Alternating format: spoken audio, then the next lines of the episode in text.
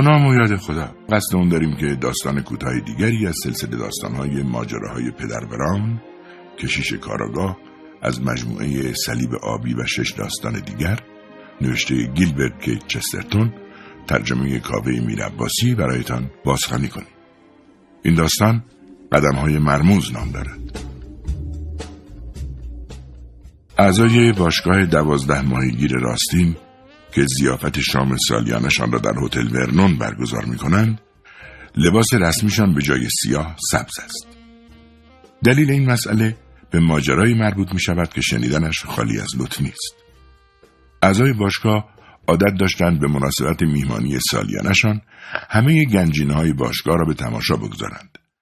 گل سرسبد اموالشان سرویس کارد و چنگال نقره مخصوص ماهی خوری بود که هر قطعش را با ظرافت بسیار به شکل ماهی ساخته و بر دستش مرواریدی درشت نشانده بودند. همان روز که قرار بود شام سالیانه باشگاه برگزار شود تصادفاً یکی از پیشخدمتهای ایتالیایی هتل سکته کرد و فلج شد و از صاحب هتل خواست کشیشی کاتولیک را بر بالینش حاضر کنند. همینطور هم شد و پدر بران را احضار کردند. از آنچه که پیشخدمت نزد پدر بران اعتراف کرد چیزی روشن نیست. اما ظاهرا شنیدههایش او را ناگزیر کرد یادداشتی بنویسد یا اظهارنامه تنظیم کند تا پیغامی را به کسی برساند. از همین رو پدر بران از صاحب هتل خواست اتاقی در اختیار او بگذارند و لوازم تحریر برایش بیاورند. هتل ورنون به دلیل خاص بودنش اتاق انتظار یا مکانی برای توقف موقت نداشت چون هیچ مسافری را بدون اطلاع قبلی نمیپذیرفتند. پانزده پیش خدمت آنجا کار می‌کردند و قرار بود دوازده میهمان برای زیافت شام بیایند. اگر یکی از این مهمانان چشمش به این کشیش روستایی میافتاد حتما قشقلق به پا می‌کرد عاقبت صاحب هتل چاره اندیشید. او را به اتاق کار کوچکی برد که بین دفتر او و رختکن قرار داشت و اجازه داد ساعتی برای نوشتن آنجا اتراق کند. این اتاق فراموش شده چراغی نداشت و ظلمت شامگاهی داشت از راه می رسید. تاریکی تند پای غروب باعث شد حس شنوایی کشیش تیزتر شود و وقتی که داشت آخرین و کم اهمیت ترین بخش متنش را می نوشت متوجه صدای پایی در بیرون شد. این هتل همیشه بسیار ساکت بود. چون معدود مشتریانش مستقیما به اتاقهای خود می‌رفتند و پیشخدمتهای کار آزمودهش جز هنگامی که به آنها نیاز داشتند چنان حضورشان را نامحسوس می‌کردند که انگار نامرئی بودند. لذا آن قدمها به قدری غریب می نمودند که آدم نمی‌دانست می شود لفظ عادی یا غیر عادی را بر آنها اطلاق کند یا نه. آنقدر صدا توجه پدر برام را جلب کرده بود که نشست و با سرانگشتانش زرباهنگی را بر لبه میز نواخت و متمرکز شد. اول صدای قدم های ریز و تند ممتد بود. بعد در لحظه خاص قطع می شد و جای خود را به گام های آهسته و موزون می‌داد که هر کدام تقریبا چهار قدم طول می کشید. بعد همین که آخرین طنین گام های آرام خاموش می شد دوباره صدای قدم های تند و سبک می آمد و آنقدر ادامه می تا تاپ تاپ گام های سنگین باز جایش را بگیرد. به یقین هر دو صدا مال یک جفت چکمه بود. اول به این علت که از راهرو فقط یک نفر میگذشت و دوم اینکه چکمه ها جیرجیر خفیف ولی خیلی مشخص داشتند که جای تردید نمیگذاشت. ذهن پدر مرام سر این موضوع ظاهرا پیش پا افتاده کم مانده بود از کار بیفتد.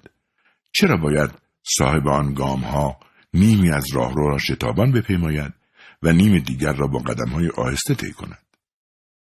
تاریکی اتاق عاملی شد تا افکار کشیش وضوح بیشتری بیابد.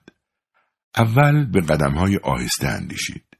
یقینا گام های صاحب هتل نبودند. این قبیل ها یا سریع راه می روند یا بی حرکت سر جایشان می ایستند. قدم های خدمتکار یا پیکم نبود که منتظر دستور باشد. راه رفتن این جماعت جور دیگری است. آن قدم های سنگین فقط می توانست متعلق به اشراف اروپای غربی باشد. از آنهایی که هرگز برای نان درآوردن زحمت نکشیده بودند. درست در لحظه که به این یقین قطعی رسیده بود، قدم ها یک بار تغییر حالت پیدا کردند و تند و سبک شدند. طوری که انگار آن فرد نوک پنجه پا راه می‌رفت. ناغافل فکری به مغز کشیش خطور کرد. از جا پرید و به سمت در رفت. اتاقش مستقیما به راهرو راه نداشت. یکی از درهایش به دفتر کار باز می‌شد و یکی دیگر به اتاق رختکن. در دفتر را امتحان کرد و فهمید قفل است. یادش افتاد که صاحب هتل گفته بود در را قفل می کند و بعدا خودش میآید و از آنجا بیرونش میآورد. یک دفعه متوجه شد که به زودی اتاق در تاریکی کامل فرو می رود و او هنوز کارش را تمام نکرده است. کاغذ به دست کنار پنجره نشست تا از نور خفیف شامگاه استفاده کند و با عزمی استوار بار دیگر سرگرم نگارش متنش شد. بیست دقیقه که یک بند نوشت باز صدای قدم های مرموز را شنید. اما این بار برعکس همیشه میدوید. انگار پلنگی در حال گریختن بود. دونده هر که بود قدرت جسمانی و چالاکیش جای تردید نداشت. لیکن همین که صدا از کنار دفتر گذشت باز به همان تنین قدم های آهسته و پرتکبر پیشین بدل شد. پدر بران کاغذ را رها کرد و یک راست به سمت رختکن رفت. متصدی این قسمت آنجا نبود. احتمالا به این علت که یگان مشتری های هتل سر میز شام بودند و کسی نیازی به او نداشت.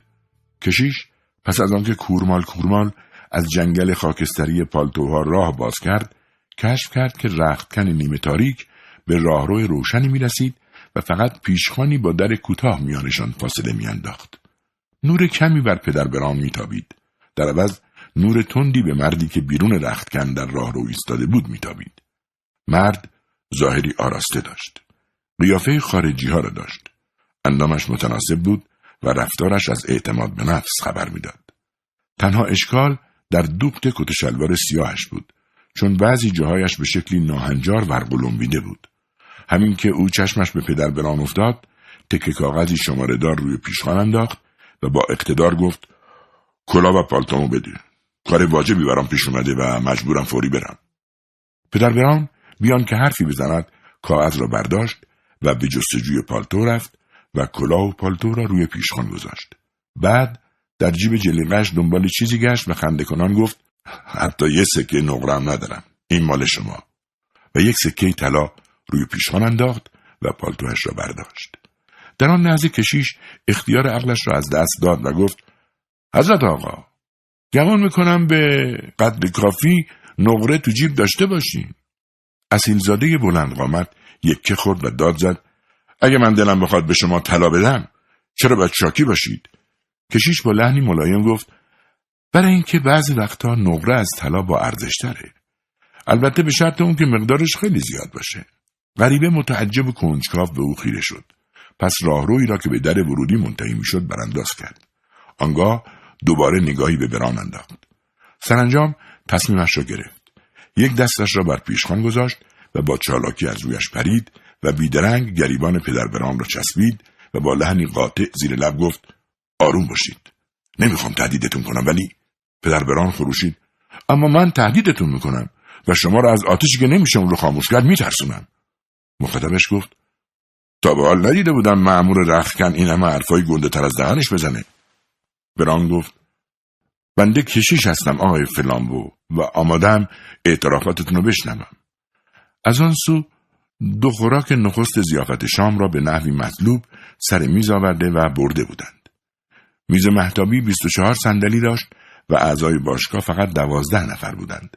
از همین رو همه سندلی ها را در یک سمت میز چیده بودند تا بتوانند از منظره باغ کاملا لذت ببرند. رئیس باشگاه وسط همه و نایب رئیس در منطقه سمت راست نشسته بود. طبق سنتی دیرین همین که همه مهمانان بر پشتی سندلی هایشان تکیه می‌زدند هر پانزده پیش خدمت پشت به دیوار در برابرشان به خط می شدند و صاحب هتل هم کنارشان می. اما پیش از آنکه نخستین تنین برخورد کارد و چنگان ها بلند شود خدمتکاران محو می شدند و فقط یک یا دو نفر که غذا می آوردند و می بردند باقی می ماندند. هنگامی که رئیس باشگاه در حین خوردن مشغول حرف زدن بود یک لحظه حرفش را قطع کرد. چون یکی از پیش خدمت ها بشقابش را شتاب زده از جلویش برداشت. اما او خیلی زود به حرف زدنش ادامه داد. در همین لحظه پیش خدمتی با عجله به درون آمد و ناغافل بر جا میخکوب شد. توقفش طوری بود که آن آقازادگان یکه خوردند و آزرده خاطر شدند. پیش خدمت چند ثانیهای بر جا ماند و به آنها زل زد. آنها می‌خواستند این رویداد ناخوشایند هرچه زودتر خاتمه بیابد. پیشخدمت پس از چند ثانیه بی حرکت ماندن نیمچرخی زد و دیوانوار بیرون دوید. وقتی دوباره برگشت پیشخدمت دیگری هم همراهش بود. با هم در گوشی حرف زدند و ملتهب و منقلب ایما اشاره کردند. آنگاه پیشخدمت اول ریبش زد و رفت و با پیشخدمت سوم برگشت. پیشخدمت چهارم که پیدا شد سری به سمت رئیس باشگاه دوید و در گوش او گفت خیلی متاسفم موضوع مهمیه اجازه بفرمایید آقای رئیس دو کلمه خصوصی با جنابالی حرف بزنند رئیس باشگاه مضطرب شد و به دور بر نگاه کرد چشمش به صاحب هتل افتاد که با قدم های سنگین و شتاب زده جلو می آمد. قیافه صاحب هتل حالت عادی همیشگیش را نداشت. مانند کسی که نفس تنگی داشته باشد بریده بریده گفت لطفا منو ببخشید. جنابالی پیشخدمتی را که بشقابای ماهیخوری شما را با کارد چنگالای مخصوص جمع کرد دیدید؟ آیا اونو می‌شناسین? رئیس باشگاه با تغییر گفت عجب حرفی می‌زنید. پیشخدمت را بشناسم؟ معلومه که نمی‌شناسم. من با این قماش آدما چه آشنایی می‌تونم داشته باشم؟ صاحب هتل با درماندگی گفت من اونو نفرستادم. نمی‌دونم چطور و چرا پاش به اینجا رسید. به یکی از پیشخدمتام دستور دادم که ظرفا رو جمع کنه و او اومد و دید قبلا اونا رو بردن. حضار ساکت ماندند. فقط سرهنگ پاند یکی از اعضای باشگاه از روی صندلیاش برخاست عینکی یک چشمیش را جابجا کرد و با صدای خشدار گفت منظورتون اینه که کسی کارد و چنگالای ماهیخوری ما رو دزدیده؟ صاحب هتل با ناراحتی تایید کرد. در یک چشم هم زدن همه مهمانان به پا خواستند. سرهنگ پرسید همه پیشخدمتاتون اینجا هستن؟ یکی دیگر از مهمانان که دوک جوانی بود گفت بله همشون اینجا هستن. خودم وقتی جلوی دیوار ردیف شده بودن اونا رو شمردم. اونا همون پونزده پیشخدمت همیشگی بودن. نه یکی بیشتر و نه یکی کمتر. صاحب هتل از شدت حیرت با لکنت گفت فرمودید هر پونزده پیشخدمت؟ دوک گفت بله مثل همیشه. کجای این قضیه اشکال داره؟ صاحب هتل آهی کشید و گفت تنها اشکالش اینه که اونا 15 نفر نبودن چون یکی از اونا مرده و الان جسدش همین طبقه بالاست و براش کشیش خبر کردن. برای چند ثانیه این تصور دهشتناک به ذهن افراد خطور کرد که شاید پانزدهمین پیشخدمت شبه مرده طبقه بالا بوده است. اما وقتی یاد نقرجاتشان افتادند از جادوی این تصور رهایی یافتند و به واقعیت برگشتند. سرهنگ گفت اگه مرد پونزدهمی اینجا بوده پس حتما سرقت کار اونه. باید فورا همه راه های خروجی جلو و پشت عمارت رو ببندیم و نگذاریم فرار کنه.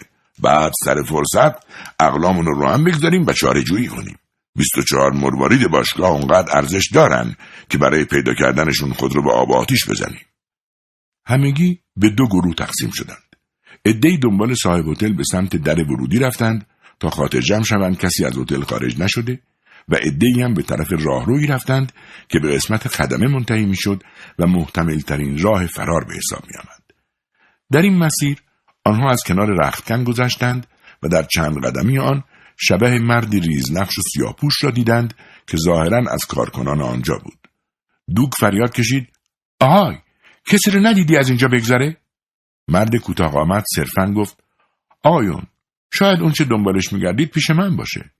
در حالی که آن جماعت مردد و متحیر ایستاده بودند او آرام و بیخیال تا انتهای رختکن رفت و با دستهای پر از نقره آلات براق برگشت و آنها را با خونسردی روی پیشخان چید. یک دو جین کارد و چنگال بود. سرهنگ تتپته کنان گفت شما شما و به داخل اتاقک تنگ و تاریک سرک کشید.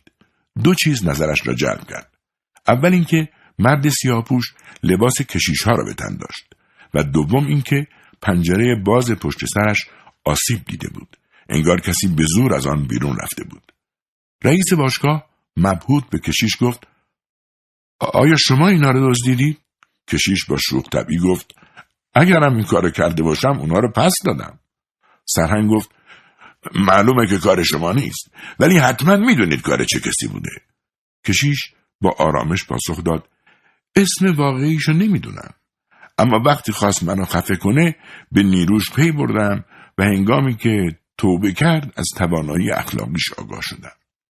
اغلب حاضران پراکنده شدند تا نورجات بازیافته را نزد رفقایشان ببرند یا درباره این وضعیت عجیب با صاحب هتل گفتگو کنند اما سرهنگ عبوس همچنان کنار پیشخان لمیده بود و سبیلش را میجوید سرانجام گفت با کمال میل حاضرم چند تا از این کارد و چنگالا رو بدم و در عوض بفهمم چطور به این قضیه پی بردید و با چه کلکی اموال مسروعه را از او پس گرفتید. اعتراف می‌کنم از بین این جماعت هیچ کس در زیرکی به گرد پای شما هم نمی‌رسه. کشیش لبخند زد و آمد پیش سرهنگ نشست. مانند پسر بچه ها پاهای کوتاهش را تکان می‌داد. گفت دلیلی نداره وقایعی را از شما پنهان کنم که شخصا موفق به کشفشون شدم سپس روایتش را آغاز کرد. آنچنان ساده و بی پیرایه حرف می‌زد که انگار دارد قصه تعریف می‌کند. ارزم به حضورتون که تو اون اتاق کوچیک حبس شده بودم و داشتم مطلب مهمی رو مینوشتم که ناغافل از راهرو صدای قدمهایی شنیدم. تنینشون نامعمول بود. اول سریع کوتاه و مزهک بودند. بعد آهسته بیغیب و سنگین می شدند. اما حاضرم قسم بخورم که هر دو مال یه نفر بودند و به فواصل منظم تکرار می شدند. اول از سر تفنن ولی بعد با نگرانی از خودم پرسیدم که چرا باید کسی همزمان دو نقش متفاوت را ایفا کنه. یک نقش از آن نجیب زاده مرفه بود و یک نقش از آن پیشخدمت ها.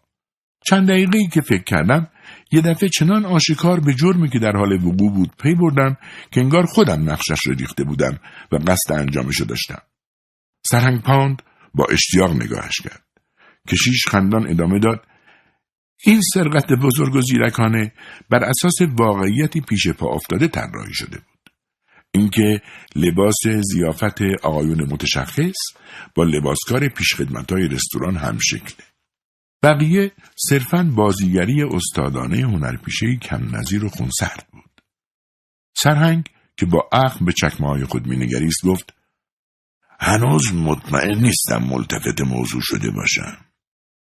پدر بران گفت جناب سرهنگ این کسی که کارد و چنگالای شما را دزدید بیست بار زیر نور چراغ و در برابر چشم همگان از این راه رو گذشت. او در کنجی تاریک پنهان نشد و کاری نکرد که سوء زن کسی رو برانگیزه. به هر گوشه که می‌رفت حضورش منطقی و موجه به نظر می رسید. شما و دوستانتون همین امشب حداقل هفت بار او را دیدید. او هر بار که به جمع شما نزدیک می‌شد حالت شتاب زده پیش خدمت ها رو به خود می گرفت. با گردن خمیده دستمال سفره که تکون تکون می‌خورد و قدم های سبک و تون می اومد و می‌رفت. خود را به محتابی می رسوند، گوشه سفره را صاف می‌کرد و با عجله به سمت دفتر و بخش خدمه برمیگشت. وقتی در معرض دید پیش خدمت ها بود، یک بار آدم دیگه ای می شد.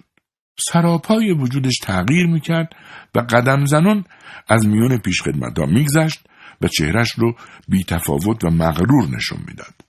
برای اونها هم اصلا تازگی نداشت که یکی از بزرگزادگان به همه سوراخ سنبه های هتل سرک بکشه. اونا می‌دونند بارسترین مشخصه این گونه افراد اینه که آزادانه هر کجا دلشون خواست برن. هنگامی که از قدم زدن اشراف معابانه در راه رو خسته می‌شد نیم چرخی می‌زد و با عبور از کنار دفتر مسیری را که اومده بود برمیگشت و دم محتابی باز همون رفتار معدبانه و خاضعانه پیش خدمت ها رو پیش می‌گرفت و پیش شما ها میومد. چرا میباید شما بزرگزادگان به سر و شکل پیشخدمتی بیمقدار توجه نشون بدید؟ همینگی اونو پیشخدمتی وظیفه شناس می‌دونستید که می‌خواست فرامین شما را اجابت کنه. البته این بازی نمی‌تونست زیاد دوام بیاره و قرارم نبود خیلی طول بکشه. دوستمون فقط میبایست اونقدر حفظ ظاهر کنه که مهمانان خوراک ماهی رو تموم کرده باشند. دشوارترین لحظه هنگامی بود که پیشخدمت ها به صف شدند. ولی حتما در اون هنگام هم تونست با تکی دادن به نبش دیوار کاری کنه که خدمتکارا او رو یکی از مهمون ها فکر کنن و مهمون ها خیال کنن یکی از پیش خدمت هاست. باقی کار ساده بود. دو دقیقه قبل از اون که بقیه ظروف ماهی خوری رو جمع کنن خودش فرز و چابک اومد اونا رو برداشت بشقابا رو روی بوفه گذاشت و نقره آلات رو در جیبهای بغل کتش چپوند طوری که حسابی برقلمبیده شدند و بعد به سمت رختکن دوید. اونجا میبایست بار دیگه نقش بزرگزاده ها رو بازی کنه. بزرگزاده ای که برای انجام کاری فوری ناگزیر بود زیافت رو ترک کنه. فقط لازم بود پالتوش رو تحویل بگیره و با همون برازندگی و وقاری که اومده بود دنبال کارش بره و نقرالات رو هم با خودش ببره. اما اتفاقی نامنتظر نقشش رو نقش براب کرد. به جای متصدی رختن من اونجا بودم. سرهنگ برخلاف همیشه به هیجان آمد و بلند پرسید شما با اون چه کردین؟ او به شما چی گفت؟ کشیش با قاطعیت گفت عوض می‌خوام. داستان همینجا به پایان می‌رسه. سرهنگ زیر لب گفت ولی روایت جالب تازه شروع میشه. پدر بران گفت دیگه باید برم. با هم راهرو را تا در ورودی پیمودند. در آنجا چشمشان به دوک جوان افتاد که شادمان با آنها نزدیک می‌شد. دوک گفت همه جا دنبالتون گشتم. دوباره مجلس گرم شده. رئیس قراره به افتخار پیدا شدن کارل چنگال ها سخنرانی قرایی بکنه. تصمیم گرفتیم از این به بعد زیافتامون رو به شکل دیگه ای برگزار کنیم. سرهنگ گفت به نظر من باید به جای کچلوار سیاه پیشخدمت ها کچلوار سبز بپوشیم. خدا می‌دونه وقتی آدم شکل پیشخدمت ها میشه چه اتفاقی میفته. دوگ گفت دست بردار. یه بزرگزاده هیچ وقت سر و شکلش شبیه پیشخدمت ها نمیشه. سرهنگ گفت لابد پیشخدمت ها نمی‌تونن خودشون رو اصیل زاده جا بزنن. دوگ گفت بله. رفتار بزرگمنشانه باید خیلی سخت باشه. اما می‌دونید وقتی خوب فکر می‌کنم می‌بینم فرمانبرداری خازعانه پیشخدمت ها هم دست کمی از اون نداره و به همون اندازه دشواره. و پدر برام پس از آنکه به عالی جناب ها شب خیر گفت درهای سنگین آن قصر را با فشاری زیاد گشود و بیرون آمد. دروازه های طلایی پشت سرش بسته شدند و کشیش در جستجوی مینیبوس با قدم های تند در خیابان های مرتوب و تاریک راه افتاد.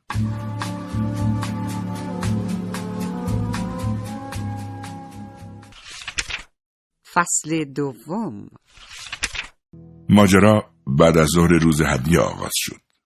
وقتی که درهای خانه آبرومند و قدیمی و استبدار را گشودند و دختری جوان با قرسینان از امارت بیرون آمد تا به تویور غذا بدهد او پس از آنکه برای تویور نان ریخت با قدمهای سبک از معبر مشجر گذشت و به نهالستان همیشه بهارها رسید آنجا شگفت زده فریادی کوتاه کشید و سر بلند کرد مرد جوانی بالای دیوار باغ نشسته بود.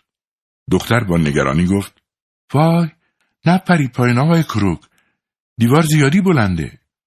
مرد جوان که بلند قد و استخوانی بود قیافه باهوش و خطوط چهره متشخص داشت. او بی توجه به هشدار دختر جوان مانند ملخ پایین جهید و کنار فرشته نگهبانش فرود آمد. دختر گفت اصلا از کاراتون سردر نمیارم. در همان حالی که آنها از معبر مشجر میگذشتند و به سمت باغ جلویی می‌رفتند بوغ ماشینی سه بار پشت سر هم و هر بار نزدیکتر و واضحتر شنیده شد و اتومبیلی فوقالعاده شکیل کنار در ورودی ایستاد. مرد جوان گفت دوشیز آدامز هیچ خبر نداشتم بابا نوئل شما انقدر متجدده. هو پدر خوندم سه پول فیشر همیشه روز هدیه به خونه ما میاد. او خیلی با محبته. جان کروک که روزنامه نگار بود نام آن سرمایهدار متنوز و مشهور را زیاد شنیده بود. او با قیافه عبوس به پیاده شدن سه لئوپولد خیره شد. قبل از آنکه لئوپولد به در امارت برسد دو در بزرگ باز شد و سرهنگ آدامز شخصا به پیشواز مهمان عالی قدرش آمد. او مردی بلند قامت آفتاب سوخته و بسیار کم حرف بود. برادر زنش او را همراهی می‌کرد. مرد جوان درشتندامی که ریشی بور داشت و تازه از کانادا آمده بود و جیمز بلونز نامیده می‌شد. فرد دیگری هم همراهش بود. کشیش کلیسای کاتولیک پدر براون. همسر مرحوم سرهنگ کاتولیک بود و دخترش هم مانند مادر پرورش یافته بود. سرهنگ از مصاحبت او لذت می برد و اغلب او را به مهمانی های خانوادگی دعوت می کرد. وقتی همگی به مقابل آتشدان تالار رسیدند مراسم معارفه انجام گرفت و سه لئوپولد با همه من جمله کروک آشنا شد. در این زمان سرمایدار محترم دست به جیب کتش کرد و جعبه بیزی شکل سیاهی را بیرون کشید و با شادی توضیح داد که این هدیه کریسمس برای دختر تعمیدیش بود. جعبه را در برابر همه به تماشا گذاشت. و روی مخمل نارنجی سه دانه الماس سفید و پرفروغ مثل سه تخم پرنده در لانه کوچک پدیدار شد. لئوپولد بشاش و خوشرو ایستاده بود و حیرت و مجذوبیت دختر جوان و ستایش بیهیجان سرهنگ و شگفت زدگی بقیه را با لذت مزمزه کرد. سپس او جعبه جواهرات را در جیب کتش گذاشت و گفت عزیز دلم بهتر فعلا همون جایی که بودن بمونن. وقتی می اومدم چارچشمی مراقبشون بودم. اینا سه الماس مشهورن که بارها به سرقت رفتن. به همین دلیل اسمشون را ستاره های گریزان گذاشتند. بزرگترین سارقان عالم چشم طمع به اونا دوختن. باور کن تو هتل هم نگرانشون بودن. هیچ بعید نبود تو راه اینجا هم اونا رو سرقت کنن. واقعا بد روزگاری شده. جان کروک زیر لب قرید جسارتا باید خدمتتون ارز کنم که اگه اونا رو میدزدیدن شخصا سرزنششون نمی‌کردن وقتی مردم لغمه نون از شما می‌خوان و شما حتی یه قلب سنگ بیمقدارم به اونا نمی‌دید پس تعجب نداره که خودشون دست به کار بشن. دختر جوان برافروخته فریاد خشمالودی کشید. دلم نمی‌خواد اینطوری حرف بزنین. قبلا چرا چنین حرفایی نمی‌زدید؟ از زمانی که طرفدار بخاری پاک کنا شدید و مقالات تند به نفع اونا می‌نویسید رفتارتون عوض شده. کشیش بران گفت من هم یک بار در ایام کریسمس بخاری پاک کن شدم وقتی شعبده بازی که دعوت کرده بودیم قالمون گذاشت با مالیدن دوده به سر و صورت کلی اسباب خنده و تفریح بچه های یتیم شدم رابی فریاد زد چه محشر کاش این برنامه رو برای ما هم پیاده می‌کردیم کانادایی سرزنده آقای بلوند به افتخار این پیشنهاد کف زد. سرمایدار متشخص می‌خواست اعتراض کند که تقیی به در ورودی خورد. کشیش که جلوتر بود در را باز کرد.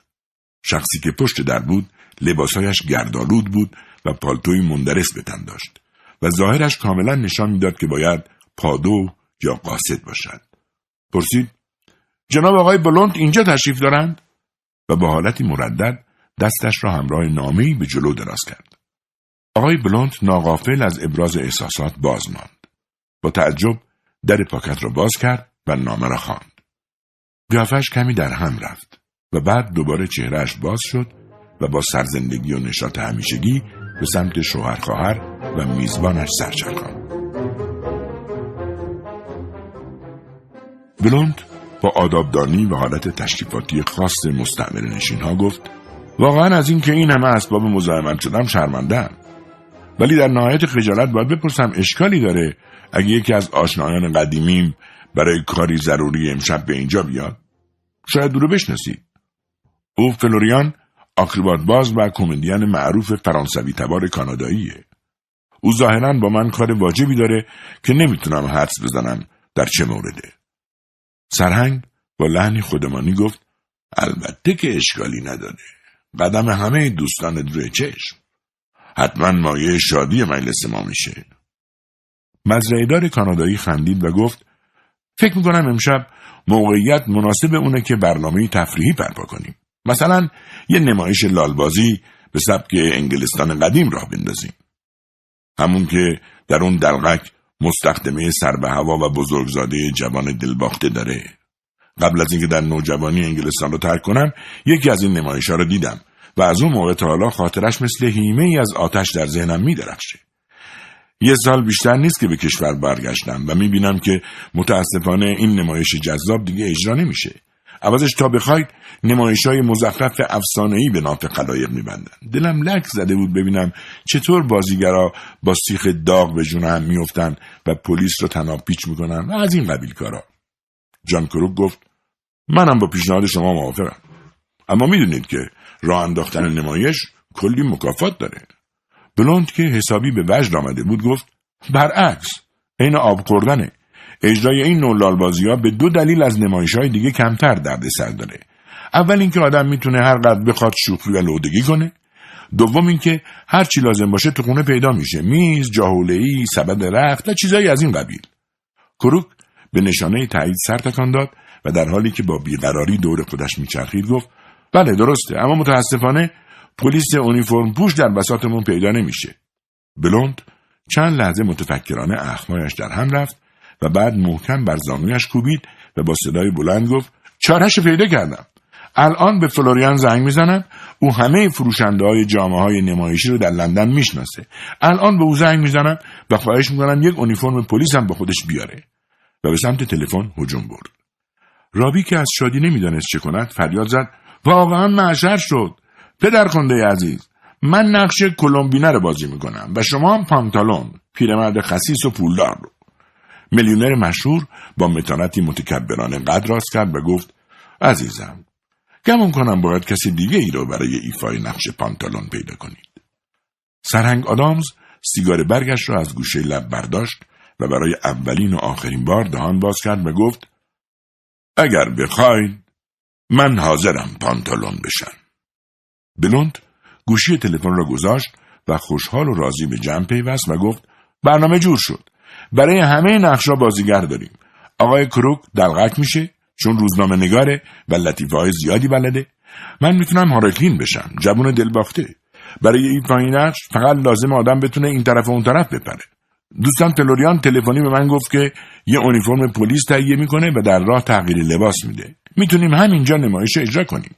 همه چیز کاملا رو به راهه اینکه چطور فرصت کردند این زیافت جنونآمیز را سر وقت تدارک ببینند خودش معمایی است که از حلش عاجزیم و قصد گرهگشایی از آن را هم نداریم. باری به برکت بیخیالی و کوششی که فقط از نیروی جوانی مایه می‌گیرد دست به کار شدند. کلمبینه با دامنی که به طرز عجیبی به آباژور بزرگ اتاق نشیمن شبیه بود جلوه می‌کرد. دلغک و پانتالون با عادی که آشپز به آنها داد صورتشان را سفید کردند. بلوند که هارلکین که خود را با کاغذ نقره‌ای جعبه سیگار پوشانده بود خیال داشت آویزهای چلچراغ قدیمی دوره ویکتوریا را بشکند تا خود را با کریستالهای درخشان تزئین کند. ولی سایرین با زور و زحمت مانع شدند. در واقع اگر رابی تعدادی جواهر بدلی کهنه را پیدا نمی‌کرد و به او نمی‌داد محال بود هارلکین از تصمیمش منصرف شود. داییش جیمز بلوند از شدت شوق و هیجان عملا از خود بیخود شده بود و مثل بچه مدرسه ای ها شیطنت می‌کرد. هارلکین می‌خواست دم اولاغی کاغذی را به پایین کت سر لئوپولد ببندد ولی ثروتمند متشخص با اخم و غضب نگاهش کرد و به او فهمان که این گونه شوخی ها را ابدا خوش ندارد.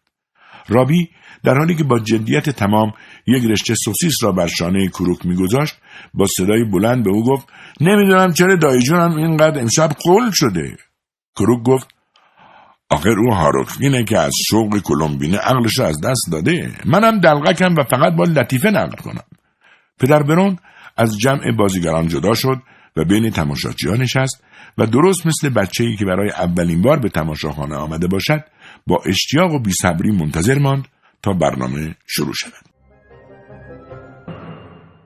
تماشاگران اندک بودند.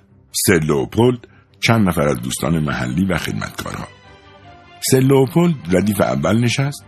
جسته درشت او جلوی دیده کشیش ریزنقش را که در ردیف عقب بود می‌گرفت. نمایش لالبازی کاملا آشفته و مخشوش بود ولی جنبه های جالبی هم داشت. بخش عمدهش مدیون هنرنمایی های کروک دلغک بود. اما دیدنی تر از آن مهمان بلند آوازشان فلوریان کبیر بود در اونیفرم پلیس. دلغک پیانو می‌زد. زمانی که فلوریان وارد شد. بعد هارلکین روی فلوریان پرید و ضربه‌ای به کلاه فلزیش کوبید. فلوریان که با مهارت وانمود می‌کرد متحیر شده است به تماشاگران زل زد. همان موقع هارلکین ضربه دیگری به کلاهش کوبید. سپس خیز برداشت و در میان همهمه و کف زدنهای حضار او را نقش بر زمین کرد.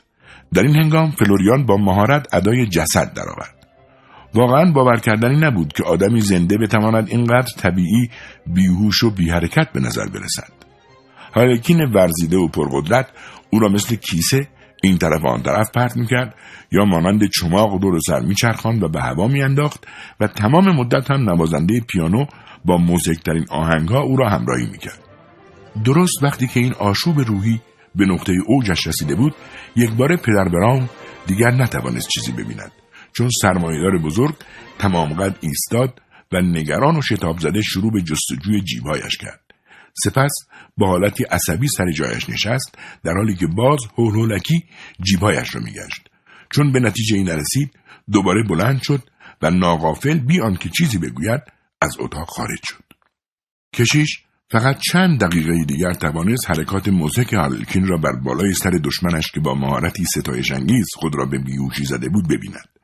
هارلکین به روشی واقعا هنرمندانه و در عین حال زمخت جست و خیز کنان عقب عقب رفت از آستانه درگذشت و قدم به باغ گذاشت که در محتاب و آرامش شبانه قوتور بود.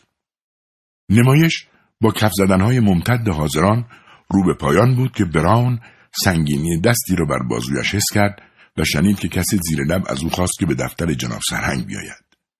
در حالی که هر لحظه نگرانتر می‌شد دنبال یکی از خدمتکارها را افتاد.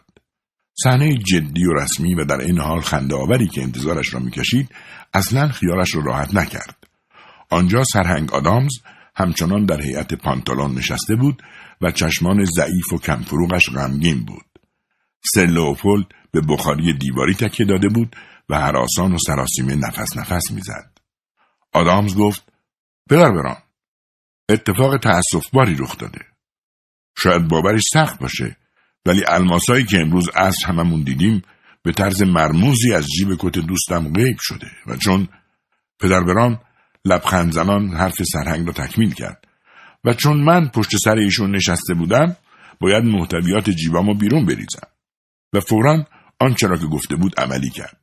هفت شلینگ و شش پنی یک بلیت مترو و یک صلیب کوچک نقره‌ای همراه با کتاب دعای جیبی در جیب او بود. سرهنگ خیره به او گفت راستش ترجیح می‌دادم اونچه که در سر دارید ببینم تا اونچه در جیبتونه.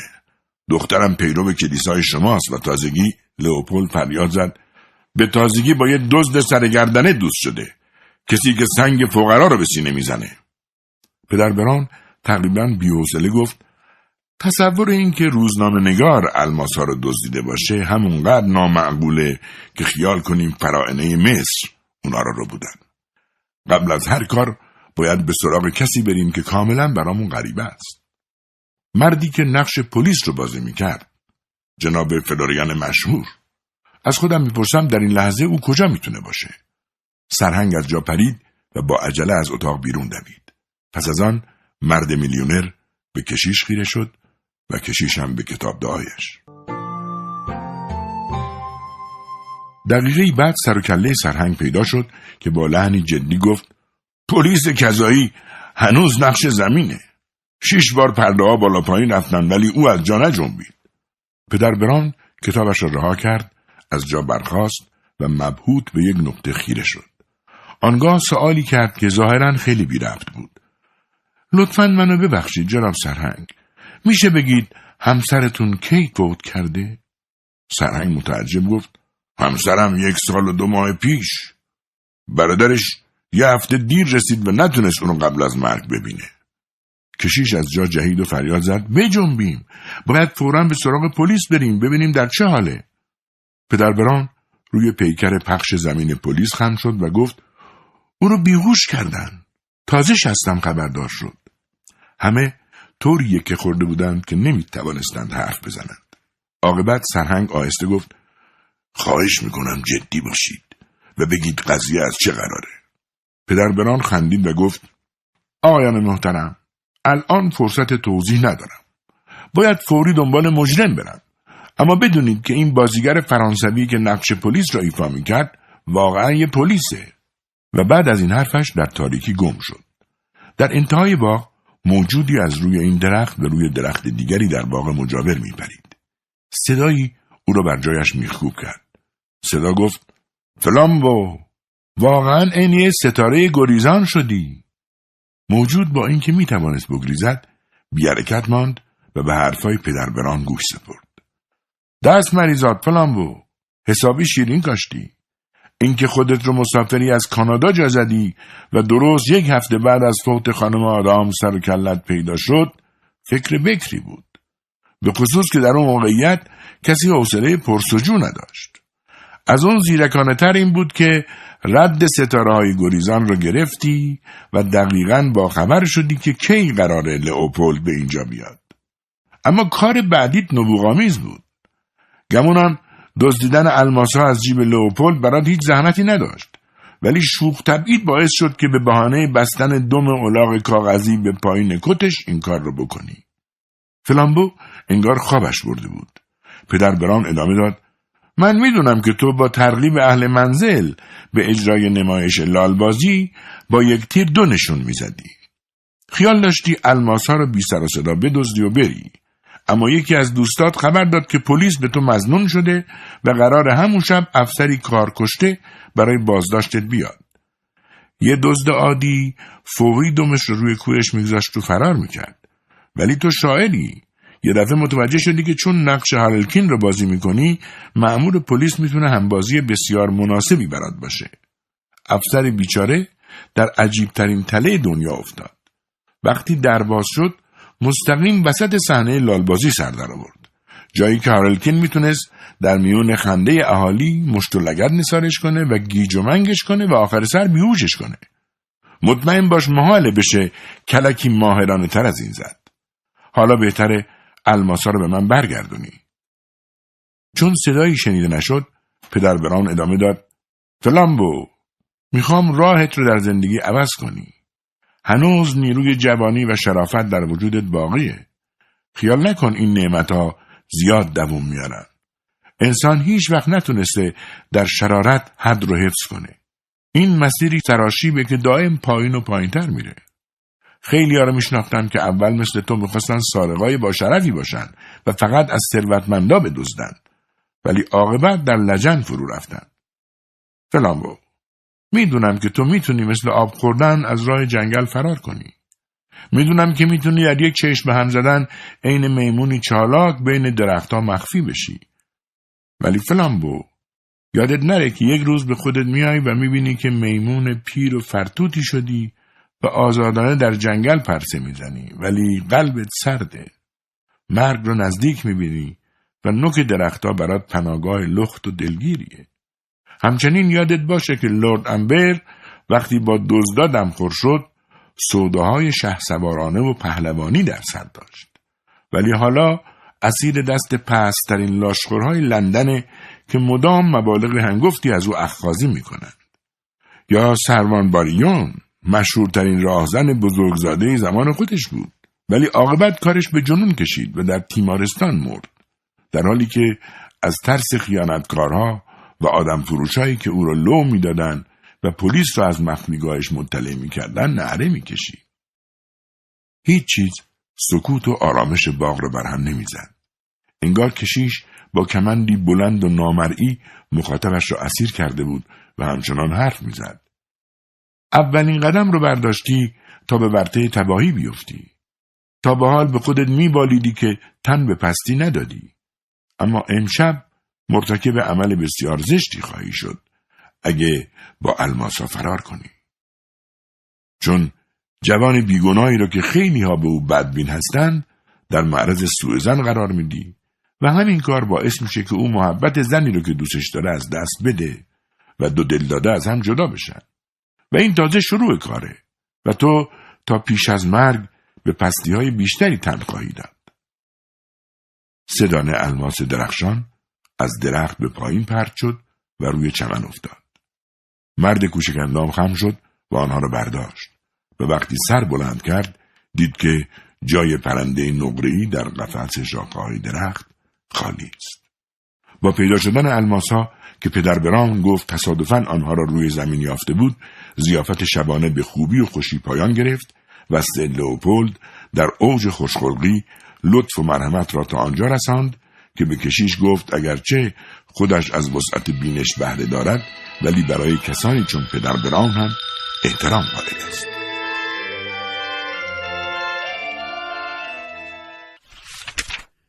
فصل سوم.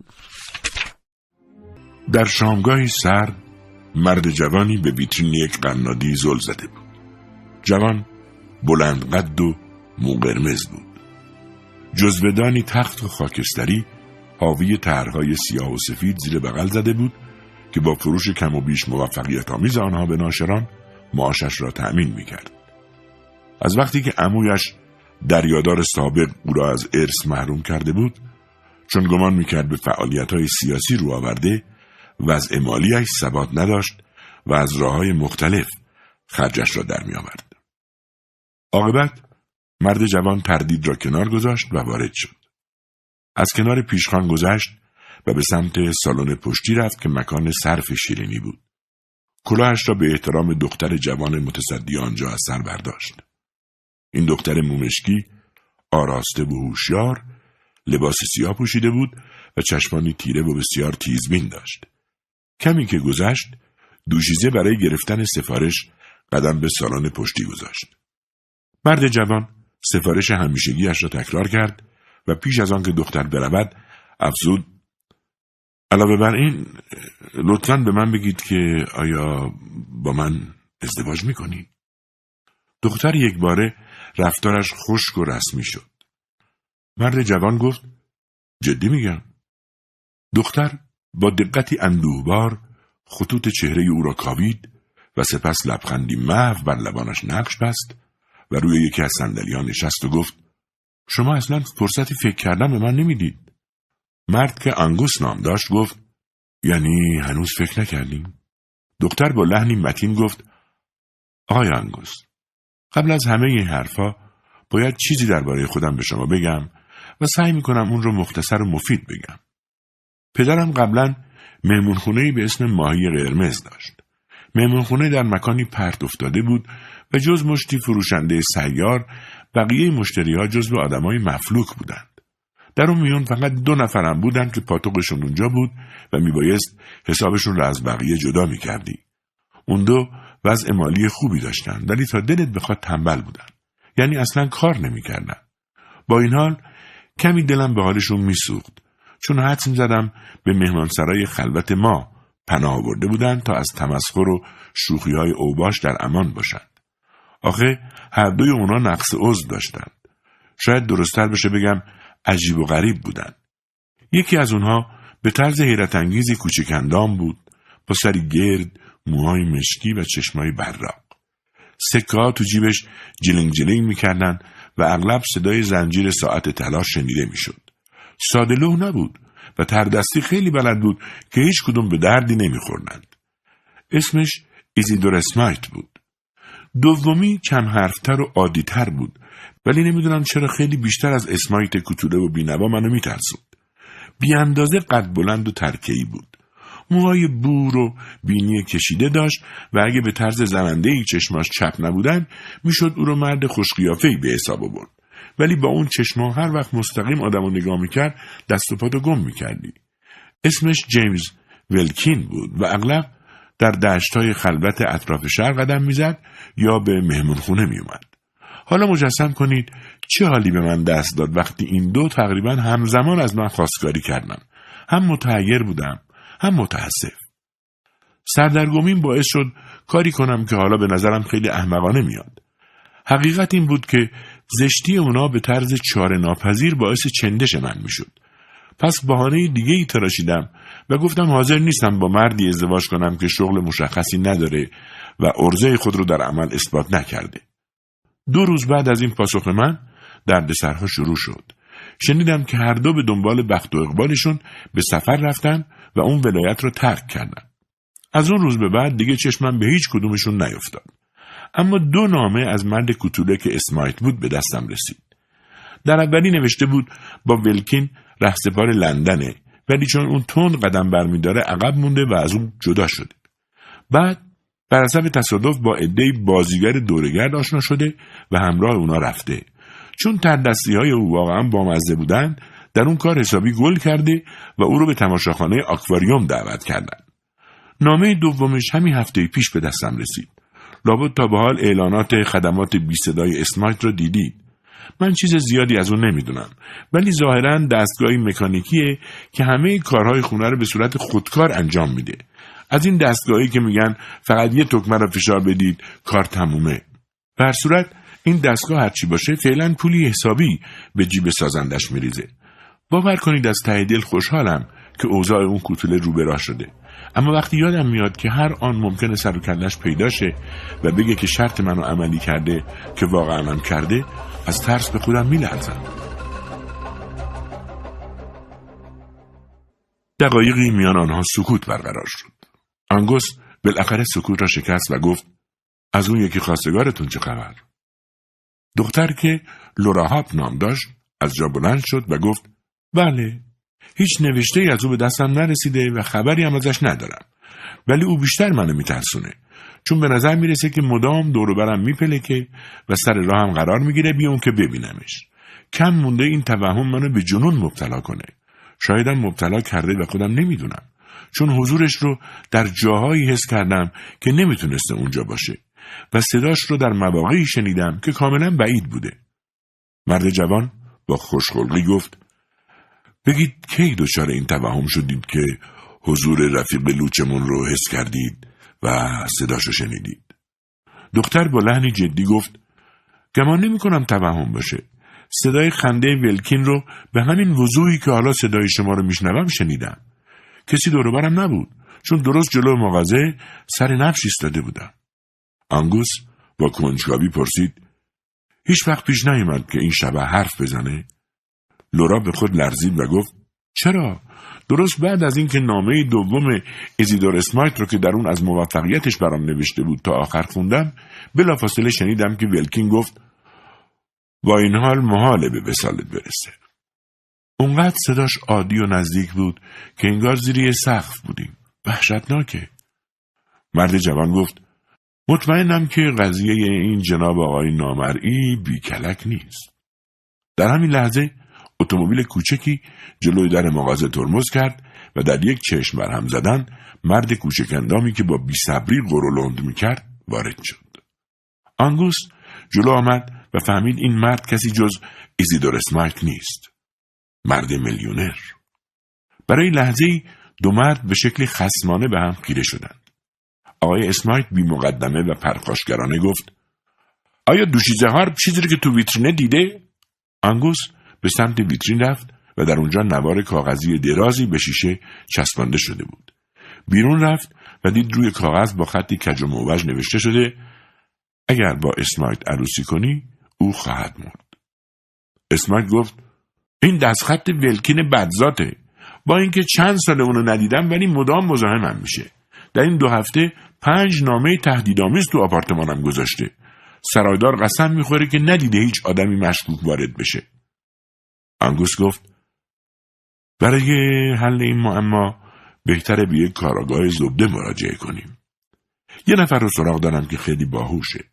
اسمش فلامبوست و در گذشته گاهی قانون شکنی می کرده ولی حالا آدم شریف و قابل اعتمادتر از او کم پیدا میشه.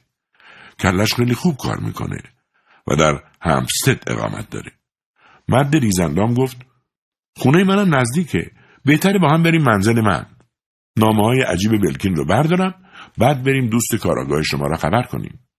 همین کار را کردند. وقتی اتومبیل جلوی خانه اسمیت نگه داشت او بیرون پرید و از دربان قد بلند و سرایدار کوتاقت پرسید آیا کسی سراغ او آمده یا چیزی برایش آورده بودند؟ به او اطمینان دادند که در این دو سه ساعت هیچ چیز مشکوکی ندیدند. سپس اسمایت و آنگوس با آسانسور بالا رفتند. در آپارتمان اسمایت چند ردیف موجودات مکانیکی با هیئت نیمه انسانی صف کشیده بودند.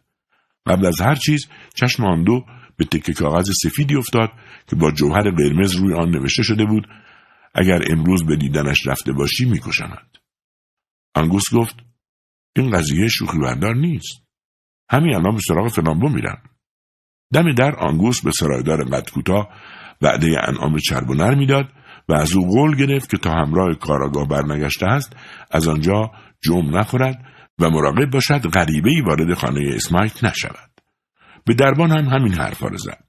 بعد از آن سراغ مأمور پلیسی رفت که آن اطراف قدم می‌زد و از او خواست تا برنگشته مقابل محل اقامت اسمایت پاس بدهد. بالاخره جلو بسات بلود فروش هم ایستاد و او را قانع کرد تا او برنگشته بساتش را جمع نکند. سپس با خود گفت محال این چهار نفر همشون هم دست ولکین باشن.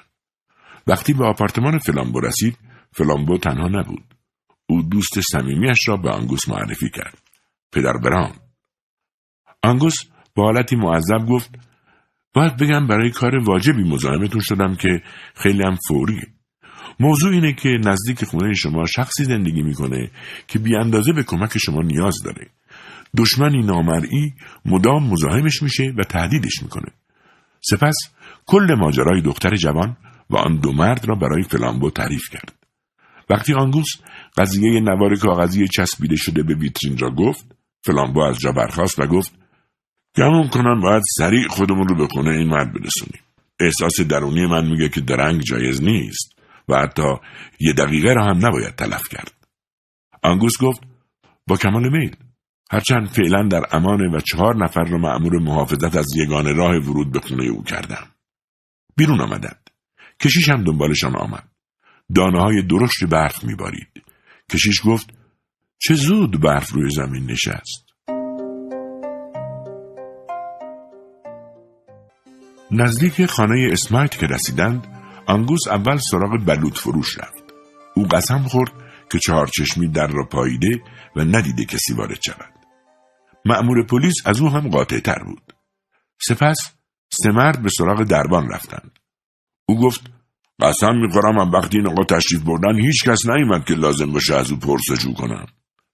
پدر بران خجولانه پرسید یعنی از وقتی که برف شروع شده کسی از اینجا بیرون نیومده؟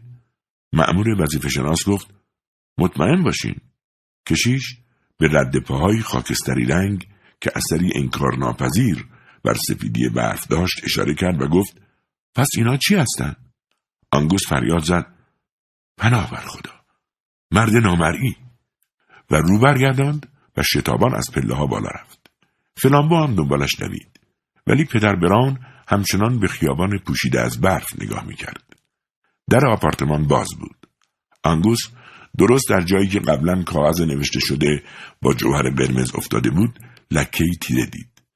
فلامبو فریاد زد قتل هر دو ظرف چند دقیقه تمام سوراخ های خانه را گشتند ولی جسدی پیدا نکردند.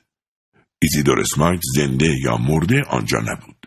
فلامبو گفت این قاتل نه فقط خودش نامرئیه بلکه قربانیاش را هم نامرئی می‌کنه. آنگوس گفت می‌بینید که حسابی به بنبست رسیدیم. مرد بیچاره انگار دود شده و به هوا رفته و فقط لکه سرخ از خودش باقی گذاشته. فلامبو گفت به نظرم باید برم پایین و از دوستم پدر بران مشورت بخوام. و هر دو به نزد کشیش رفتند. او دم در منتظر ایستاده بود تا آنها را دید گفت با اجازه شما معمور پلیس رو فرستادم پایین خیابون تا چیزی رو بررسی کنه. چیزی که حد می‌زنم ارزش تحقیق داره.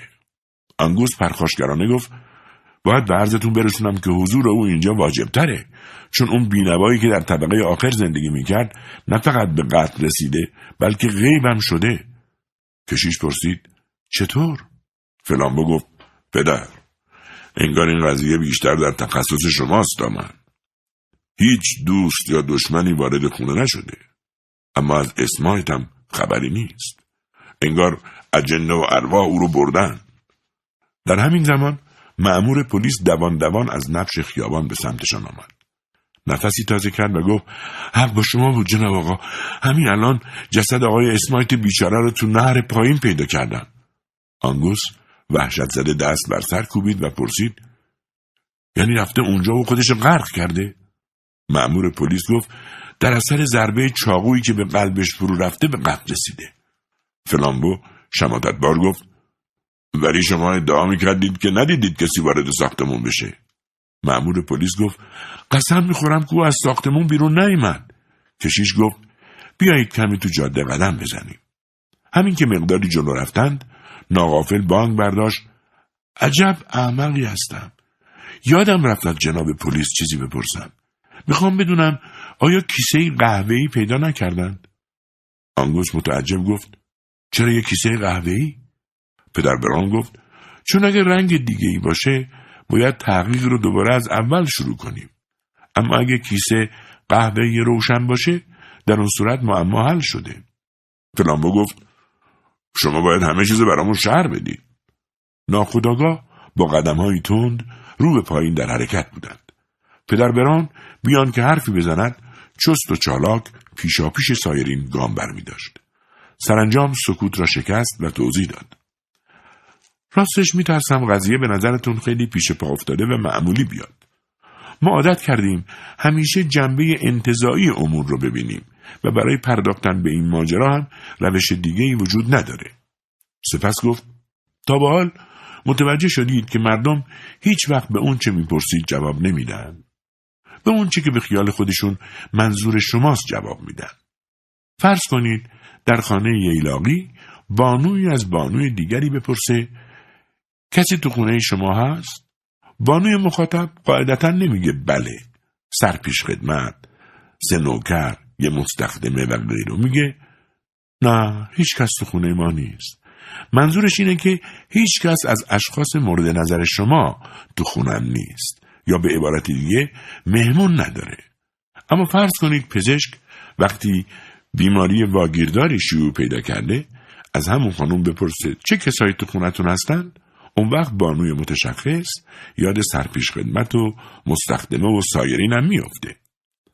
همه زبان ها به همین نحو استفاده میشن. هیچ وقت پرسش رو در معنای تحت لفظیش جواب نمیدن. هرچند که اون چه میگن از جنبه دیگه کاملا حقیقت داره. وقتی اون چهار مرد شریف گفتند کسی وارد ساختمون نشده واقعا منظورشون نبود که هیچ کس پا به ساختمون نگذاشته. منظورشون این بود که هیچ آدم مشکوک یا غریبه ای یعنی شخصی که گمان می بردن مورد نظر شماست در اون اطراف نبوده. چون در واقع یک نفر داخل خونه رفته و از اون بیرون اومده ولی اونها متوجهش نشدن. آنگوس ابرو بالا انداخت و گفت منظورتون یه مرد نامرئیه؟ پدر بران گفت مردی که در ذهن اونها نامرئی بوده.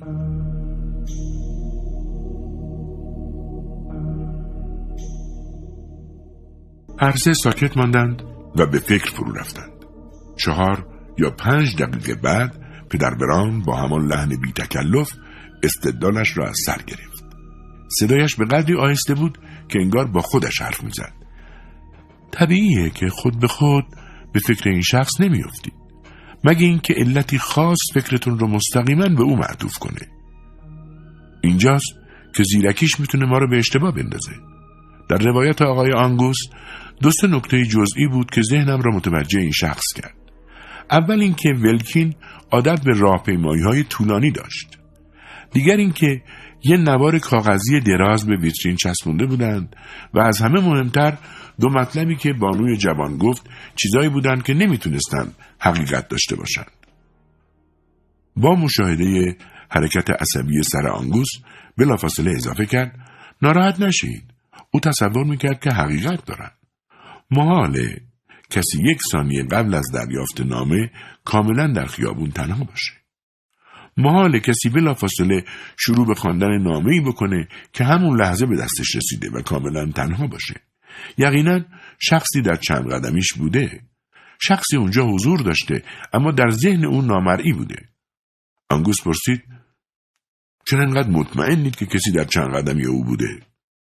پدر بران گفت چون اگه کبوترای نامه بر را جز به مأمورای مراسلات ندونیم لابد کسی نامه را به دست او رسونده فلامبو با التها پرسید واقعا منظور شما اینه که ولکین نامه های رقیبش رو به دست بانوی محبوبش میرسونده؟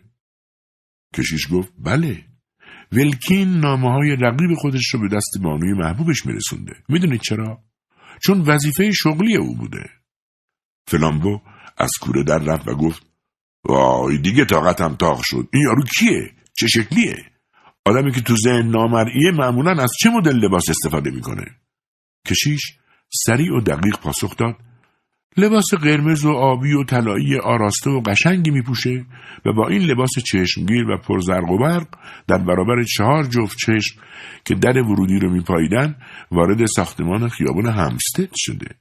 با خونسردی اسمایت رو به قتل رسوند و در حالی که جسد قربانیش رو زیر بغل گرفته بود راحت و بی سر بی اون که آب از آب تکون بخوره بیرون اومد و رفت دنبال کارش.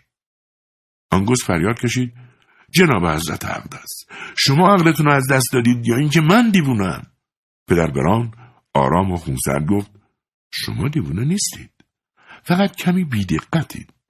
مثلا متوجه مردی که توصیفش رو کردم نشدید. همین. سپس تند و سریع سه گام بلند برداشت و دست بر شانه نامرسانی گذاشت که بیان که جلب توجه کسی را بکند داشت در سایه درختها از کنارشان رد می‌شد.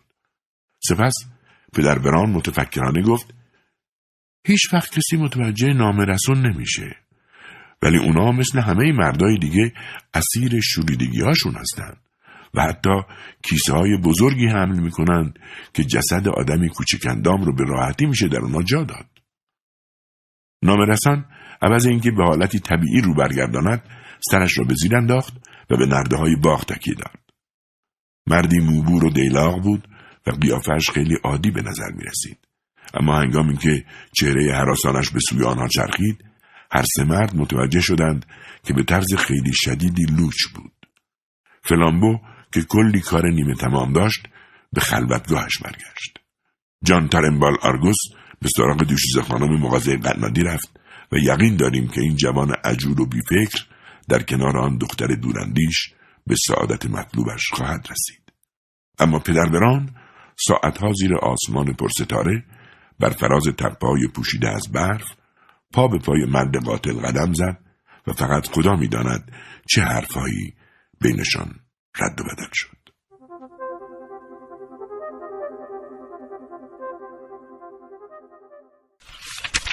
فصل چهارم آقای هرکول فلامبو کاراگاه خصوصی همراه با پدر بران می‌خواست به دفتر جدیدش برود. ساختمان نوساز از نظر تجهیزات مدرن چیزی کم نداشت ولی هنوز تکمیل نشده بود. تا آن موقع فقط سه تا از مستجرها به آنجا نقل مکان کرده بودند. دفتر فلامبو و همینطور دو دفتر زیر و بالای آن پر بودند ولی بقیه دفترها خالی بودند. در نظر اول تصویری خارق العاده در بالاترین قسمت این مجتمع جلب توجه می‌کرد. تصویر طلایی و بزرگ چشمی انسانی در میان اشعای زرین. پدر بران گفت لعنت بر شیطون این دیگه چیه؟ فلامبو خنده کنان گفت تابلو یکی از فرقای جدیده. مردکی به اسم کالون دفتر بالایی من اجاره کرده. دو بانوی ماشین نویسم در دفتر پایینی هستند. این آقای شیاد اسم خودش رو گذاشته کاهن نوین آپولو و برای او خورشید مقدسه. پدر برام گفت اما این چشم هیولایی چه معنا داره؟ فلامبو پاسخ داد تا جایی که فهمیدم یکی از نظریه های اونا اینه. آدم می‌تونه همه این مسائب رو تاب بیاره به شرط اون که ذهنش کاملا محکم باشه. دو نماد سترگ اونها خورشید و چشم بیناست. به گفته اونها آدم اگه واقعا سالم باشه می‌تونه به خورشید خیره بشه. پدر بران گفت کسی که سالم باشه از این کارای نامعقول نمی‌کنه. دفتر طبقه پایین را دو خواهر اداره می‌کردند که یکی از آنها چشمایش به درخشش فولاد میماند تا الماس و حرکاتش اندکی خشک به نظر می رسید. خواهر کوچکتر سایه تقلیل یافته او بود. محفتر، بیرنگ و لابتر و کم اهمیتتر و هر دو لباس سیاه رسمی می پوشیدند. پاولین استیسی خواهر بزرگتر وارث املاک وسیع و ثروتی هنگفت بود ولی سرشت سرکش و بی احساسش او را به سوی شیوه زندگی متفاوتی سوق می‌داد. خواهرش جوان مثل سگی وفادار و با محبت از رئیسش تبعیت می‌کرد. وقتی فلامبو برای اولین بار قدم به آن ساختمان گذاشت شتاب زدگی و ناشکیبایی پاولین به نظرش بامزه آمد. کاراگاه مقابل آسانسور معطل مانده بود که پاولین سر رسید. در آسانسور فلامبو از دیدگاه های این زن فعال و متجدد باخبر شد. وقتی در طبقه سوم فلامبو در آسانسور را برای او باز کرد پاولین جوری واکنش نشان داد که انگار به او اهانت شده بود. یک بار دیگر هم که فلامبو برای کار ماشین نویسی قدم به دفتر آنها گذاشته بود متوجه شد که پاولین عینک خواهر کوچکش را انداخته و آن را زیر پا له کرده بود او هیجان زده به یک نفس نطق آتشین و اخلاقیش را علیه استفاده از دستگاه های کمکی تحقیرآمیز پزشکی بر زبان می آورد. او به خواهرش هشدار می‌داد که مبادا دیگر از این آشغالها مثل این عینک به آن دفتر بیاورد فلامبو از این تفکر افراطی و تعصب آلود متحیر شد و پرسید چرا پاولین استفاده از عینک رو عجز و ضعف می‌دونه؟ پاولین گفت جناب فلامبو مردم فقط به یک دلیل خیال می‌کنن به این چیزا احتیاج دارن چون از کودکی به جای قدرت و شهامت ترس رو به اونا یاد دادن و به اونا گفتن به خورشید خیره نشن. همینم باعث شده که اونا نتونن بدون پلک زدن به خورشید چشم بدوزن. اما چرا انسان باید از تماشای یکی از ستاره ها محروم بمونه؟ فلامبو لبخندی زد و به دفتری کارش در طبقه بالا برگشت. بعد نفس عمیقی کشید و با خود گفت پس او هم بازیچه دست شیاد طبقه بالا و چشم طلایی شده. او می‌دانست که خیره شدن به خورشید از ارکان آین نوین کالون است. کالون مردی شگفتانگیز بود. از نظر ظاهری شایستگی این را داشت که کاهن آپولو باشد قد و قامتش تقریبا باجی به فلامبو نمی‌داد و با ریش بور و چشمان آبی نافذ و موی بلند و پرپشت چون یال شیر نر خیلی از او جذابتر بود و هیئت شاهانه او با شکوی قدیسوار درآمیخته بود. در واقع جزئیات پیش با افتاده و مبتزل روزمره قادر نبود اقتدار پرشور و نیروی الهام بخشی را که از جسم و روح او مایه می گرفت زایل کند.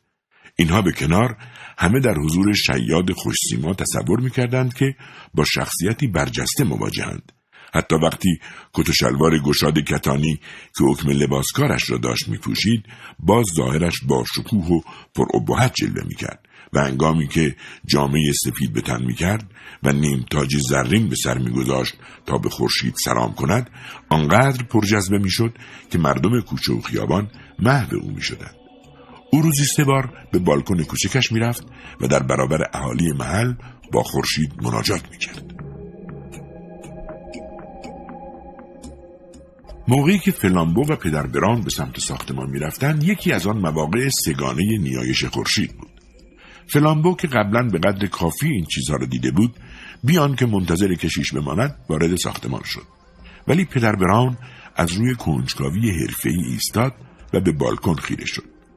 کالون با جامعه نقره‌ای و قامتی راست دست به دعا برداشته بود و صدای نافذش در خیابان شلوغ میپیچید.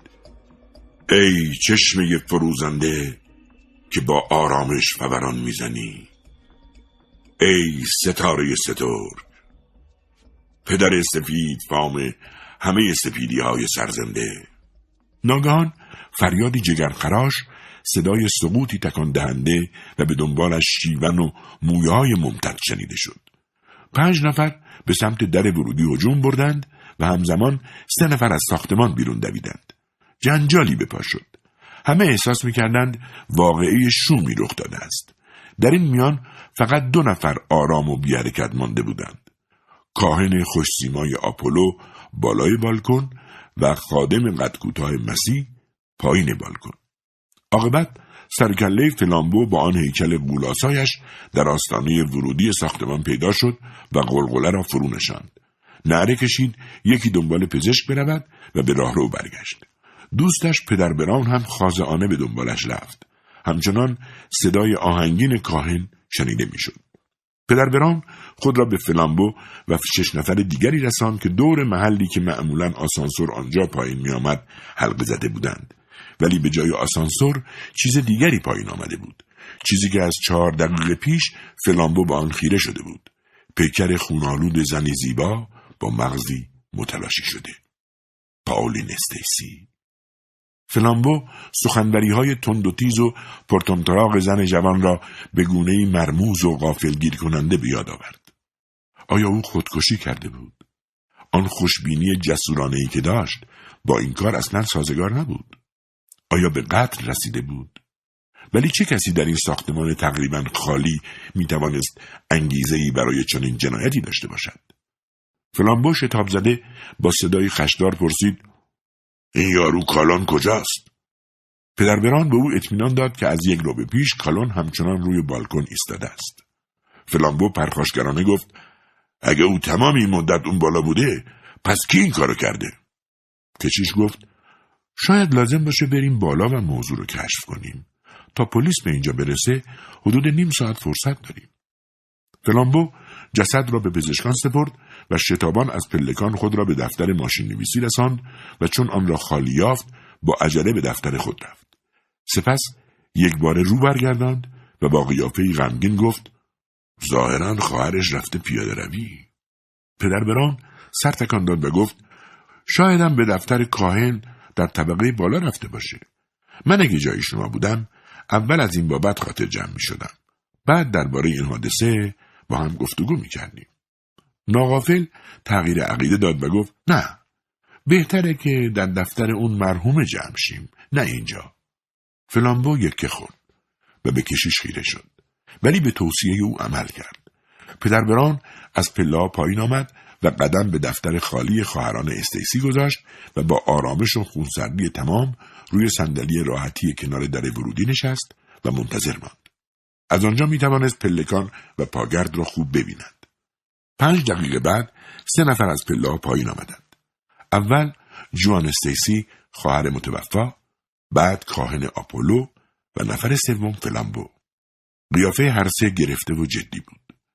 دوشیز جوان با قیافه غمگین مستقیم به سمت میز کارش رفت و خیلی سریع کاغذهایش را جمع کرد و مرتب روی هم چید. این حرکت ساده همه را به عالم واقعیت برگرداند. اگر او قاتل بود خونسردی فوقالعاده ای داشت. پدر برام رو به کالون کرد و پرسید جناب کالون به نظر شما قتل گناهه؟ کالون با آرامش تمام پرسید بازجویی می‌کنید؟ برام با ملایمت جواب داد. نه فقط می‌خوام دفاعیتون رو بشنوم. کالون آهسته از جا برخاست و گفت عاقبت با هم مواجه شدیم. بزدل زبون. کل کلیسای شما چیزی نیست مگر مفتش ظلمات. شما فقط مشتی خبر چینید که می‌خواهید با ارعاب و شکنجه از مردم اعتراف بگیرید که خطاکارند برای اینکه شما حکم به مجرمیت من بدید فقط می‌تونید یک اتهام بر من ببندید خودم اونو میگم زنی که فوت کرده عشق من بود اما اتهام دومی هم هست که کوبنده تره و من اون را از شما دریغ نمی کنم. شاید به دردتون بخوره. سراحتا میگم که نه فقط پاولین به من عشق میورزید بلکه همین امروز صبح قبل از مرگ پشت همین میز وسیعتنامه تنظیم کرد و نیم میلیون برای من و معبدم به ارث گذاشت. خب معطلی چی هستید؟ چرا به من دستبند نمی‌زنید؟ فکر می‌کنید برای من اهمیتی داره؟ حبس کشیدن برای من مثل اینه که در ایستگاه قطار منتظر بمونم و دار کشیدن با کالسکه به ملاقات رفتنه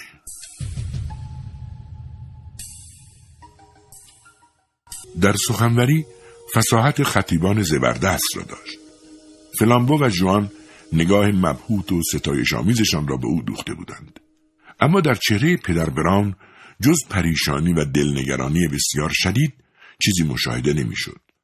با ابروهای در هم سر به زیر انداخته بود. کالون ادامه داد. در چند جمله کوتاه اون چرا که میشه علیه من اقامه کرد براتون شهر دادم. اما این ادله به یک فوت بنده. اگر از من بپرسن آیا مرتکب این جنایت شدم جوابم در یک جمله خلاصه میشه. من عملا نمی‌تونستم مرتکب این قتل شده باشم. پاولین استیسی ساعت دوازده و پنج دقیقه از این طبقه به پایین صعود کرد و صدها نفر شاهدند که من کمی قبل از ظهر تا دوازده و رب در بالکن دفترم ایستاده بودم و نیایش می‌کردم. پس پرونده مختوم است. اما برای اون که ذره شک و شبه احمقانه باقی نمونه حاضرم به همه پرسشاتون جواب بدم تا از جزئیات هر موضوعی که شما رو کنجکاو کرده مطلع بشید. حدس می‌زنم علت مرگ یار غمخوارم رو کشف کرده باشم. او همیشه شایق بود به قدرت معلق ماندن در هوا دست پیدا کنه. حتما می‌دونید که در طول تاریخ برخی از ریاضتکشان و صاحبان کرامت قادر بودن در خلا معلق بمونن. پاولین بیچاره خیلی بلند پرواز و خیالاتی بود. صادقانه بگم. او خود رو در مدارجی بالاتر از اونچه که بود میپنداشت. اغلب وقتی دوتایی با آسانسور پایین می‌رفتیم به من می‌گفت اگر اراده آدم قوی باشه می‌تونه در هوا قوطه بخوره و بی اون که آسیب ببینه مثل پر پایی بیاد. حتما او در حالتی از جذبه دست به چنین عملی زده. آقایان محترم این کل ماجراست و بیشک خیلی غمانگیزه اما مجرمانه نیست و با حقیر هم کوچکتری ربطی نداره. در گزارش پلیس بهتر از کلمه خودکشی دربارش استفاده بشه. اولین بار بود که فلامبو پدر بران را مغلوب می‌دید. او هنوز با قیافه دردناک و حالتی شرمالود سر به زیر انداخته بود پس از شنیدن سخنرانی شورانگیز کاهن هر کس تصور می‌کرد که این کشیش شکاک در برابر عظمت این روان منزه دچار سرفکندگی شده است. سرانجام پدر بران گفت خب جناب اگه اینطوره پس بی خود وقتتون رو اینجا تلف می‌کنید. وسیعتنامه کذایی رو بردارید و برید. حال وسیعتنامه کجاست؟ کالون با سادگی کم نظیری گفت گمونم روی میز کنار در باشه. به من گفت اون رو امروز صبح می‌نویسه و خودمم وقتی با آسانسور به دفترم می‌رفتم دیدم که مشغول نوشتن بود. کشیش که هنوز سرش پایین بود گفت در دفترش باز بود. کالون آرام و خونسرد گفت بله. دوشیز جوان با لحنی خاص و غریب گفت یه کاغذ اونجاست و به سمت میز کار خواهرش که نزدیک در بود رفت و کاغذی آبی رنگ را برداشت. لبخندی تمسخرآمیز بر لب داشت که با آن موقعیت سازگار نبود و باعث شد فلامبو معذب و مشکوک به او خیره شود. کالون برای آنکه بیتفاوتی شاهانه ای را که تا آن هنگام از خود نشان داده بود حفظ کند در گرفتن کاغذ کوچکترین شتابی به خرج نداد در عوض فلامبو آن را از دست دختر سوگوار قاپید و از آن چه دید سخت یکی خورد وسیعتنامه با همان عبارات رایج این نوع اسناد آغاز می‌شد ولی بعد از کلمات تمام داراییم را پس از مرگ برای نوشته یک بار ناتمام میماند و از نام وارث خبری نبود. فلامبو بهت زده وسیعتنامه ناقص را به دست کشیش داد و او هم پس از اینکه در سکوت نظری به کاغذ انداخت آن را به دست کالان سپرد. لحظه ای بعد آن کاهن اعظم با ردای پرچین و پرشکوهش با دو گام بلند خود را با آن سوی اتاق رساند و در حالی که به سمت جوان سرخم کرده بود و چشمان آبیش از حدقه بیرون زده بود فریاد کشید چه کلکی سوار کردی؟ محال پاولین فقط همین را نوشته باشه. همه وقارش را یک بار از دست داده بود. جوان گفت جز این چیزی روی میزش نبود و با همان لبخند شیطنت آمیز خونسردانه به کلان زل زد. مرد از کوره در رفت و شروع به فهاشی کرد. بدترین کلمات راحت از دهانش خارج می‌شد. وقتی از نفس افتاد فریاد زد نگاش کنید. شاید من شیاد باشم ولی تو قاتلی. بله آقایان محترم. معمای مرگ مشکوک فاش شد و باید بگم ربطی به قضیه شناور بودن در هوا نداره. دختر بینوا در حال نوشتن نامه به نفع من بود. خواهر ملعونش سر رسید با او گلاویز شد و خودنویس رو به زور از دستش گرفت. او رو به طرف حفره آسانسور کشوند.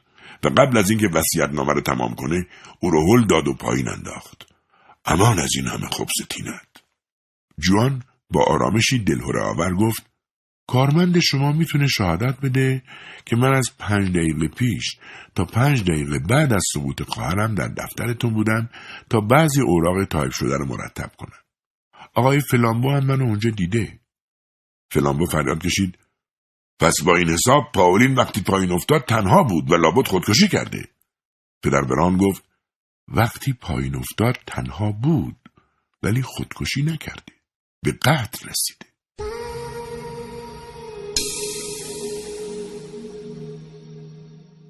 همگی به کشیش خیره شدند. ولی او همچنان به حالت غمزده باقی ماند. با چینی بر پیشانی و احساس شرم و تأسفی گنگ و نامشخص در چهره. کالون نعره زد.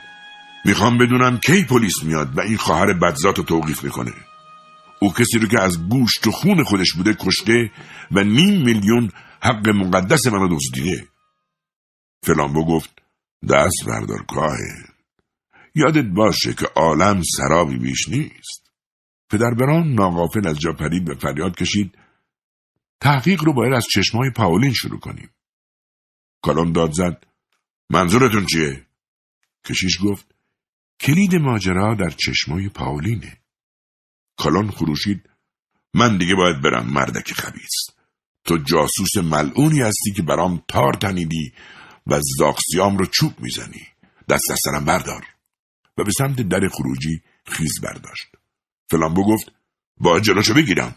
پدر بران آه عمیقی کشید و گفت نه ولش کن. بگذار دنبال سرنوشتش بره. مجازاتش با خداست. پس از رفتن کالون سکوتی سنگین اتاق را فرا گرفت. جوان در نهایت خونسردی داشت کاغذهای روی میزش را مرتب می‌کرد. فلامبو طاقت نیاورد و از پدر بران پرسید بالاخره چه کسی مرتکب این جرم شده؟ بران گفت ما با دو جرم سر و کار داریم. جرمایی که به یک اندازه سنگین نیستند و بسیار متفاوتند.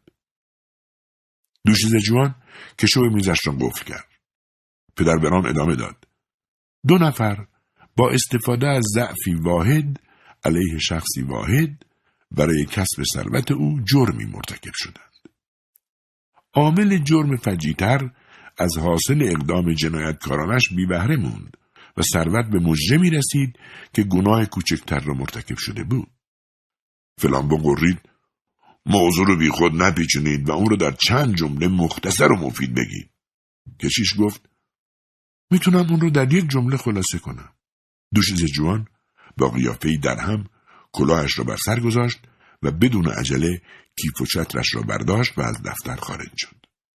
پدر بران گفت حقیقت یک جمله کوتاه. پاولین استیسی نابینا بود. سپس ادامه داد پاولین از روی کل شرقی حاضر نبود واقعیت را قبول کنه و بپذیره که روز به روز چیزها را محفتر می‌بینه. اون فکر می‌کرد می‌تونه با قدرت اراده بر ناتوانی جسمانیش چیره بشه. در نتیجه وضع چشماش بد و بدتر شد. اما مصیبت اصلی در هیئت این شیاد ظاهر شد. او به دکتر بینوا یاد داد که به خورشید خیره بشه. نمی‌دونم اون شیطان صفت تعمدن باعث نابینایی کامل زن جوان شد یا نه. ولی مطمئنم عمدن با استفاده از نابینایی اون مرحومه او رو به کام مرگ فرستاد. سادگی این جنایت حیرت انگیز بود. لابد اطلاع داری که اونا بدون کمک آسانسورچی به آسانسور بالا و پایین می‌رفتن و حتما دقت کردی که آسانسور چقدر نرم و بی صدا حرکت می‌کنه. کالون آسانسور رو در طبقه پاولین متوقف کرد و از در باز دید که او کند و آهسته داشت وسیعت نامه رو میمش که قولش رو داده بود. مردک با لحنی شاد صداش کرد و گفت که آسانسور براش آماده است و هر وقت خواست می‌تونه بیاد. بعد دگمه رو فشار داد و خود رو بی صدا به طبقه بالا رسوند. از دفترش گذشت و به بالکن رفت و آسوده رو به خیابون مملو از جمعیت نیایشش را شروع کرد. در همون هنگام دختر بینوا بعد از تموم شدن کارش خوشحال بیرون دوید و خود رو به جایی رسوند که فکر می‌کرد معشوقش و آسانسور اونجا انتظارش را می‌کشند و قدمی به جلو برداشت.